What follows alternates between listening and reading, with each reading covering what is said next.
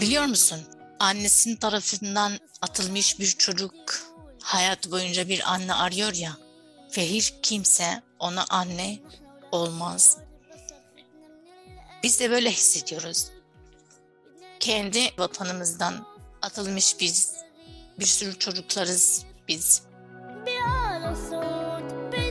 Nerede, kimle yaşıyorsak yaşayalım, döneceğimiz yer belli olsa bile cep telefonumuz yanımızda olmadan kendimizi kaybolmuş hissederiz. İşte tam da bu yüzden savaştan kaçan insanlar her şeylerini geride bırakıyorlar da telefonlarına sıkı sıkıya sarılıyorlar. İster Ege'yi geçen bir lastik botta olsunlar, isterse de çatışma altında bir başka ülkenin sınırına doğru koşarken. Bu onların kendilerini anlayan, geçmişlerini bilen insanlarla tek bağı. Telefon onlara şüpheyle bakmayacak, istenmediklerini hissettirmeyecek insanlarla aralarındaki yegane köprü. Merhaba, ben Aygen Aytaç. Suriyeliler Podcast serimizin geldik en önemli bölümüne. Geçen bölümde Türkiye'ye kaçmaya çalışırken kendisini durduran Suriyeli askere Vur o zaman beni. Al bu benim kimliğim, bu da kardeşimin telefon numarası. Tek istediğim vurulduğumu ona iletmen diyen Suriyeli psikolog Nur'un askerin peki koş o zaman demesiyle Türkiye'ye can hıraş koşarak geldiğini öğrenmiştik. Bu bölümde o ana kadar kendi ülkesinde psikolog, doktor her ne idiyse artık her şeyden önce Suriyeli bir mülteci olan Nur'un Türkiye'de yaşadıklarına, gördüklerine tanık olacağız. Türkiye'ye geldim de yine çalıştığım kurumunun ofisine gittim. Orada işte kaçtım vesaire dedim ve oradan çalışmaya devam ettim. Kardeşini buldun Kardeşim evet kardeşim zaten Türkiye'deydi. Kardeşim de yine kampa gitmedi. Çünkü onun kamp ile ayrı bir hikayesi vardı. Zaten kampa yerleşmişler onlar. Ürdün'de. Ve ilk günü evet Ürdün'de. İlk günü oturdular işte çadırların içinde ve öyle bir araba geldi yemek dağıtıyordu. Herkes bu arabayı sarılıyordu. İnsanlar birbirini vuruyordu, kavga ediyorlardı. Ve bütün ailemin fertleri oturup şey dediler, hayır biz böyle bir insan değiliz. Gidip insanları vurmak, arabanın arkasına koşarak yemekler almak için. Yapmadıkları için aç kaldılar. Ve öyle onlar ısrar ederek aç kalıyorlardı. En son kardeşim dedi ki baktım biz de o insanlar gibi olduk ve o arabanın arkasına koşmaya başladık.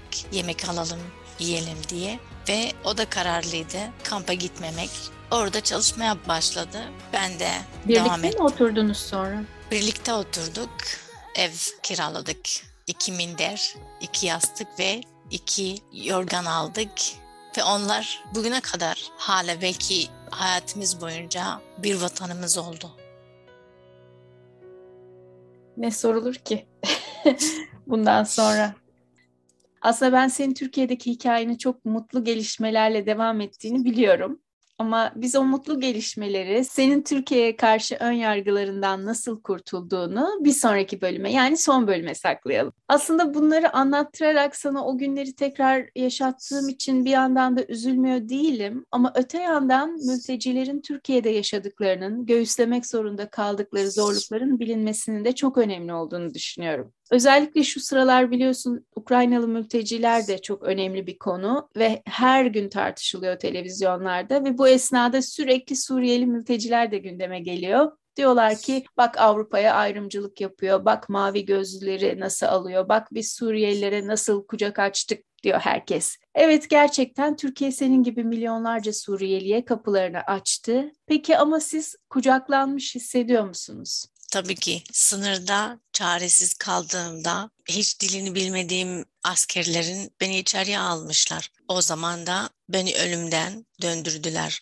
O zamanlarda dili bilmiyordum ama öğrendikten sonra ve okumaya başladığımda baktım ki biz Suriye'de sadece devletin bize ne göstermek istediğine göre biz fikirlerimizi oluşturduk. Burada eğitim hakkımızı alabiliyoruz, sağlık e, konusunda da sıkıntı yaşamıyoruz. Peki ne tür sıkıntılar yaşandı bu süreçte? Evet bir sürü sıkıntılar yaşanıyor. Bitmeyecek sıkıntılar zaten bence. Ne gibi eksiklikler var? Küçük bir örnek vereyim. Şimdi benim bir arkadaşımın çocuğu okulda problem yaşadılar. İşte dövüş. Çocuklar işte dördüncü sınıf çocuklar kavga ediyorlar. Zaten bütün aileler aynı apartman ve çocukları okula gönderiyorlar. Türk ailesi girip sobayla bir kadının ve çocuklarının evine bastılar ve biz sizi imha ederiz. Polise bile şikayet edemezsiniz ve bizim aşiretimiz büyük. Biz de burada çok insanız. Bu da çok var ve öyle gerçekten olaylar oluyor. Bu bir. İki de o aile gidip okula şikayet ediyorlar. İşte müdür, müdüre söylüyorlar. Müdürün çözümü ne? Çocuğu okula göndermeyeceksiniz. Biz işte karnını veririz. Çocuk artık okula gelmesin, bizim başımıza bela çıkarmasın. Ne için? Çünkü üst düzeylerde bir talimat var. İşte Süreli Türklerin aralarında bir şey olay olmasın. Yani işte bu müdür engellemek için ne yaptı? Çocuğu okuldan uzak tuttu ve çocuğun eğitimini Okuma etkiliyor. hakkını engelledi. Engelledi. Bunu kime anlatacaksın? Aile şey diyor, biz karakola gitsek zaten karakol bizi dinlemeyecek. Ya da şey diyecekler, gidin başka bir ilçe adresini alabilirsiniz. Mağdur biziz, hakkımızı savunamıyoruz, çocuğumuzu da savunamıyoruz. Adem dedi ki bana, ben eşimi evde güvende olup olmadığını da bilmiyorum. O adam ne zaman gelip kapıyı kıracak, eşime ne yapacağını da bilmiyorum. Evet. Çok fazla yalnız kadın ve çocuk da var mı? Evet çok. Çünkü savaşta çoğu erkekler kayboldu. Peki onlar nasıl bu sistemden etkileniyorlar? Yani bu anlattığın olayların örnekleri var mı? Özellikle kadınlar ve çocuklar ve gençlerle ilgili. Şimdi ben de eğitim verirken bu toplumsal cinsiyet eğitimleri oluyor ya bir soru soruyordum. Benim beş çocuğum var, çalışıyorum. Maaşımı düzenli almıyorum ya da bazen de alamıyorum ve ayın sonunda evin sahibi kapımı çalıp kira isteyecek. Bende yok kira. Diyecek ki o zaman benimle yat ve kira meselesini unut. Ne diyeceğim? Sen Aygen olarak ne dersin? Evet. Çok zor, çok zor. Böyle. Bir de bize mesela şeyde süreli kadınlar ucuz işte ve gerçekten ucuz. Hatta işte e, duyuyoruz çalıştırılıp hiç parası ödenmeyenler var, gençler, kadınlar. Yani mesela temizliğe gidiyor kadın, Suriyeli kadın. Deli gibi çalıştırılıyor. Sonra parasız atılıyor dışarıya. Bunu araştırmalarda hep çıkıyor bunlar. Evet. Ben de geçen şeyde seyahat ediyordum ya. işte taksi alıyoruz ulaşım için. Ben de süreli olduğumu söylemiyorum. Neyse bir taksici şey de sordu nerelisin? Ürdünlüyüm dedim. Aa Ürdün iyi bir ülke vesaire böyle kapandı konuşmayı. Urfa'da işte Suriyeliler zaten belli. Bilmiyorum nasıl biliyorlar da Suriyeli olup olmadığını ama fark ediyorlar. O da şey dedi Suriyeli misin? Evet dedim ve sustum yani sonra. Aa şeyin dedi senin parfümün çok sert. Ee, sen kaç yaşındasın? Anlatabildim mi? İşte Suriyeli dedikten sonra daha cesaretli oluyorlar. Hemen üzerine gelebilirler. Tacize başlıyor yani. Evet. Parfümümden sana ne? Evet. Bir de e, evet. seks işçisi bir kadınla çalıştım. Şönem'in merkezindeydi o kadın. Aile Bakanlığı'nın şiddeti önleme merkezlerinde, Şönim'de çalıştım. Evet. Çalıştım değil onlara destek veriyordum. Arapça bilen bir psikolog olarak gittim. O zamanlarda da Türkçem yoktu. İngilizce bir daha e, çevirmen aracıyla bu şekilde anlaşıyorduk. Kadın 8 aylık hamileydi ve de e, seks işçisi olarak oraya götürüldü. Polis bir kadın da vardı. O görüşmeye katıldı. Ben de kadına sorduğumda dedim ki senin öyle bir suçun var. Kabul ediyor musun? Hayır dedi kabul etmiyorum. Ben bunu iş olarak yapmadım. Ne olarak yaptın? Dedi ki ben bu iş yapmıyorum. Benim 6 yaşında bir çocuğum var. Astım hastalığı. Orada bu buhar makineleri alabilmek için para topluyorduk. Eşim de günlük 20 TL ile e, çalışıyor. Getirdiği para bize yemek bile getirmiyor ve bu makineyi alabilmek için biriyle 10 gün boyunca imam nikahlı evlenmeye karar verdik. Öyle bir teklif geldiğinde biz de kabul ettik. Kadın polis bana dedi ki ona söyler misin? O bir suç burada ve onun anlattığı gibi evet ben anlayabiliyorum ama hukuk çerçevesinde bu şekilde kabul edilmiyor. Söyle açıklasın diye. O kişi kimdi? Bir ofisleri var mı? Gidip onu mu istiyorsun yoksa onlar mı gelip size bu tekliflerle geliyorlar? Kadın da konuşmaktan korktu. Sadece dedi ki ama ben de imam nikahlı olacağım o adamla. Sınır dışı bir şey yapmıyorum dedi. Ben aslında o Türk polisinin bu hukuka aykırı demesine biraz sevindim. Yani hukuku hani uygulamaya çalışmasına. Çünkü eminim hukuki yardım alınamayan durumlar da var. Yani özellikle Birleşmiş Milletler'den Suriye kamplarıyla çalışan örgütlerden duyduğum kadarıyla aslında özellikle kamplarda çok fazla şiddet olayları oluyor ve polis pek de müdahale etmiyor sanırım. Bilmiyorum senin tecrüben ne oldu? Ya da başka hukuki davalarda Suriyeliler haklarını alabiliyorlar mı? Yok, hiç yok. Türkiye'ye girdikten sonra böyle bir sistem yok. Bugüne kadar da yok. Bir eğitim almak yükümlü yoktu. Ya da sen bu ülkenin hakkında ne bilmen lazım? Dil eğitimi mi alman lazım? Dil eğitim alman lazımsa nasıl veriliyor? Ücretli mi, bedava mı, verimli mi, verimsiz mi öyle bir şeyimiz yoktu. Bir de hukuk alanında hiç eğitim yoktu. Bilgilendirme. E, bilgilendirme. Bunun için şöyle bir sürü vakalarla karşılaşıyoruz. Bilmedikleri şeylerin hakkında suçlanıyorlar ve onu bilmiyorlar. Ve sen hakime bilmiyorum dediğinde bunun hukuki bir anlamı yok. Sen bunu bilmek zorundasın ama zorundaysak niye göre zorundayız? Onu sonradan böyle sivil toplum kurumlar onu çözmeye başladılar işte yasal bilgilendirme ama ne kadar evet. Ne kadar?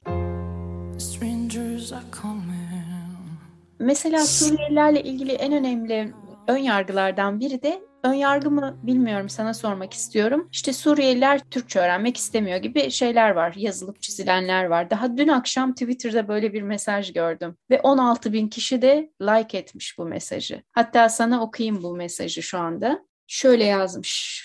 Ve bunu bir akademisyen yazıyor. Bölümde birçok Suriyeli öğrenci var ve bunlardan üç tanesi stajyerim oldu. Kısacık gözlemlerim şu. Namaz kılmıyorsan Müslüman değilsin. Dünyaya oldukça kapalılar mesaj yoluyla vatandaşlık almışlar. Çok çocuk yapmak şeref meselesi gibi mesajlar da var. Ama tabii güzel yanı çok güzel cevaplar da vermiş başka Türkler. Mesela biri demiş ki 3 öğrenciyle 5 milyona yakın Suriyeli analizimi yaptınız. Namaz konusunda yanılıyorsunuz. Normal davranmaya çalışsalar da hepsinin travması var. Çoğu panik atak hastası. Kısa sürede patron olmak istiyor çoğu. Kıtlık sendromu yaşadıkları için devam etmiş. Dünyaya kapalı değiller. Kendi içlerinde çok sosyaller. Çünkü toplum onları dışlıyor. Sürekli ülkeden atılma korkuları var. Bu yüzden para gücü önemli. Kimlik alabilmek çok zor. 6 ayda bir geçici ikamet alıyorlar. Mesajla alanı görmedim. Göç idaresine sürekli gidiyorlar gibi ve bunu benzer karşıt görüşler. Evet. Özellikle de siz nasıl akademisyensiniz yazmış biri mesela. Ne düşündün bütün bu söylediklerim konusunda? İlk önce o toplum daha önce nasıl yaşadığını anlamalıyız ki ve o toplumun değişikleri ile analiz edebiliriz. Bu toplum göç ettikten sonra yeni ve farklı şeyler ortaya çıktı. Ne gibi? Çok çocuk yapma. Çok çocuk yapma derken bir savunma mekanizmi gibi düşünebiliriz. Ölenlerin yeniden doğurmaya çalışanlar var aslında resmi rakamlar doğum oranlarının Türkiye'deki doğum oranlarından çok da yüksek olmadığını gösteriyor. Ama dediğin gibi savaş durumlarında soyunu devam ettirme, kültürüne, geçmişine daha çok bağlanma, bunu yaşatma gibi dertleri oluyor insanların. Yani Suriyelilerin daha çok doğurduğu algısı yanlış. Evet Suriyeliler de Türkler kadar doğuruyorlar ve belki kimisi de doğurmuyor. Bütün bu yaşadıklarından ötürü bilmiyorum. Evet şu var bu çocuğu nereye götüreceğiz biz? Ne için doğuracağız? Hangi hayata diye. İşte Arapça bilenler Arapça konuşulan bir şehre gidiyorlar. Orada Türkçe öğrenme ihtiyacı yok ve hep gözlerimiz arkada. Gözlerimiz işte geri dönmekte olduğu için belki burada devam etmeyeceğimiz için biz ne, ne için bu dili öğreneceğiz de olabilir. Bilmiyorum. Mesela babam Suriye'den ayrılma kararı aldıktan sonra evde yıkanacak çamaşırlarımız vardı. Annem işte çamaşırları yıkıp astı dedi ki biz döndüğümüzde zaten kurumuş olacaklar. Sanki böyle o gidiş böyle birkaç saatlik ya da birkaç gün ondan sonra çözülüp döneceğiz diye bu umutlarla ayrıldılar ve o, o çamaşır hala 10 yıl bizi bekliyor. Bir de sosyalleşme konusunda kimiyle sosyalleşeceksin? Bizim bir komşumuz vardı. Çürümüş, küflenmiş ekmekler hep bizim kapımıza koyuyordu. Türk komşu mu? Evet. Biz o komşuyla nasıl iç içe olabiliriz? Yani bu küçük bir örnek. Ne için Türk toplumunun içinde olmamaya çalışıyoruz ya da olmaya çalışıyoruz ama başarılı olamıyoruz. Ee, Suriyeliler birbirine yakın olmaya çalışıyorlar. Çünkü sadece onlar birbirini anlarlar bir tarafta. Diğer taraftaysa eğer ayrımcılığa maruz kalıyorlar işte e, Türk toplumun tarafından onlar daha böyle gruplaşmaya başlıyorlar. Bu vatandaşlık meselesi e, çok ilginç. E, Türkiye'de en çok tartışılan konulardan biri. İşte deniyor ki hükümet e, oy alabilmek için Suriyelilere vatandaşlık dağıtıyor. Halbuki bakıyoruz 4 milyona yakın Suriyeliden sadece %3'üne yani 198 bin kişiye vatandaşlık verilmiş. Sen vatandaş mısın? Vatandaşlık aldın mı? Hayır almadım. E nasıl alınıyor bu vatandaşlık? Kimlere veriliyor biliyor musun? Başvuruyorsun ve değerlendirme sürecine e, geçiyorsun. Orada yedi aşamalar var. O aşamaları geçtikten sonra vatandaş olabilirsin. Sence hükümet bunu kullanıyor mu? Evet ya da hayır diyemiyorum. Yani oy toplamak için mantıklı olabilir ama oy toplamak için ise herkese verilmiş olacaktı. Yoktu, herkese verilmedi. Ve mesela şey desek, e, eğitim seviyesine göre o da yok. Evet, burada güzel eğitim alabiliyoruz. Ama dün mesela uluslararası bir sınava girecektim. Ödemelerimi ve kaydımı her şeyini yaptıktan sonra kimlik kontrolün aşamına geldiğimde kabul etmediler. Dediler ki bu bizde geçersiz. Ben de anlatmaya çalışıyordum. Bu Türkiye'de geçerli, çalışabiliyorum bu kimliğin üzerinde bir de okuyabiliyorum. Evet dediler. Ama bu uluslararası hukuki anlamında anlamı yok. Nedir Kabul bu kimlik? etmediler. Senin kimliğin Geçici koruma kimliği. Ee, Ama onların suçu değil. Yani bize verilen kimlik sen gördün mü hiç? hayır. Nasıl? Yani ne belge numarası var ne de İngilizce üzerine hiçbir şey yazılmıyor. Türkçe ve Arapça. Dediler ki tamam sen diyorsun bu benim kimliğim. İngilizce yazılmadığında biz sana inanmak zorunda değiliz. Çok üzücü. Büyük bir eksiklik evet. Bir de bayağı arama yaptılar vesaire ve olmaz dediler en son. Yani dünyada böyle bir dünya şey yok. Böyle geçici koruma. Burada Türkiye'de Iraklılara ve Afganlara International Protection Status veriliyor. O farklı onların hakları var vesaire. İngilizce olarak uluslararası kimlikler verildiği için koruma Evet. kimlikleri veriliyor. Hukuki geçerliliği var. Bizimki sanki uluslararası kurallara göre hukuki anlamı yok.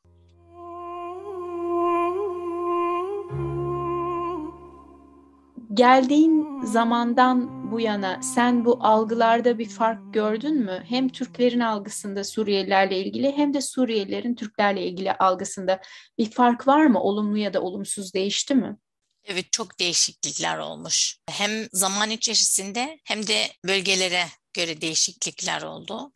Sınıra yakın şehirler, o halklar zaten daha çok anlayış gösteriyorlar. Bunun için bakıyorsun mesela Suriyeliler Şanlıurfa'da ya da Mardin'de daha çok kalıyorlar. Bir de o toplum hep sık sık Suriye'ye gidip geliyorlardı ya işte Suriye nasıl olduğunu ve nasıl bir ülke olduğunu biliyorlar ve çok on yargılı olmuyorlar. Bunun için daha anlayışlılar. Ama başka şehirlerde aynı anlayışı görmüyoruz. Evet, ben de mesela birkaç şehire gittim hem eğitim için hem de çalışmak için. Bana hep şey diyorlardı ama sen Suriyeliler gibi değilsin. Nasıl değilim bilmiyorum ama e, şunu böyle anlatmak istediler. Yani kötü, kaba, insanları rahatsız eden bir kişi değilsin. Şey diyorlardı.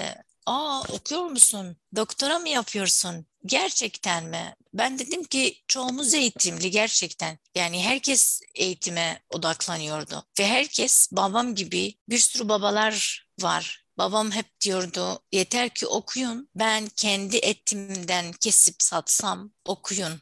Geçtiğimiz 10 yılda Suriyelilere bakış açısı değişti mi? Farklı mı algı? Evet farklı. Nasıl? Orada birçok faktörler var. Suriyelilerin Türkiye'ye gelen sayılarına göre, hangi bölgeden kaçtıklarına göre Bir de Türkiye'de o Suriyelilere nasıl bakıldığına göre. Mesela ilk geldiğimizde misafirdik. Şimdi mesela geçici koruma altında olduk. Bir de bazı Suriyeliler seyahat ikametiyle kalıyorlar Türkiye'de. Bir de siyasetin en büyük faktörü var e, burada siyaset olaydan nasıl faydalanıyor ve bu olaya nasıl bakıyor ve toplumun bakış açısını nasıl yönlendiriyor? Nasıl yönlendiriyor son zamanlarda? Şimdi bazı konuşmalarda onu çok açık anlıyoruz ki biz sadece bir bir malzeme olduğumuzu farkındayız. Nasıl bir malzeme? Seçim kazanıp kazanmamak malzemesi, geri gönderilip gönderilmemek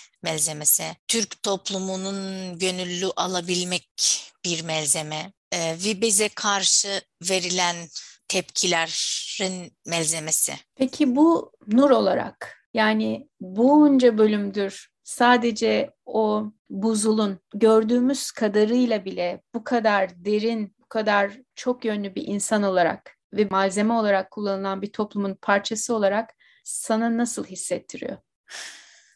Bu sorunun cevabı hiç hiç kolay değil. Nasıl hissettiriyor? Sen büyük bir lokma yediğinde böyle boğazında takılıyor ya. Benim boğazım çok geniş hissediyorum.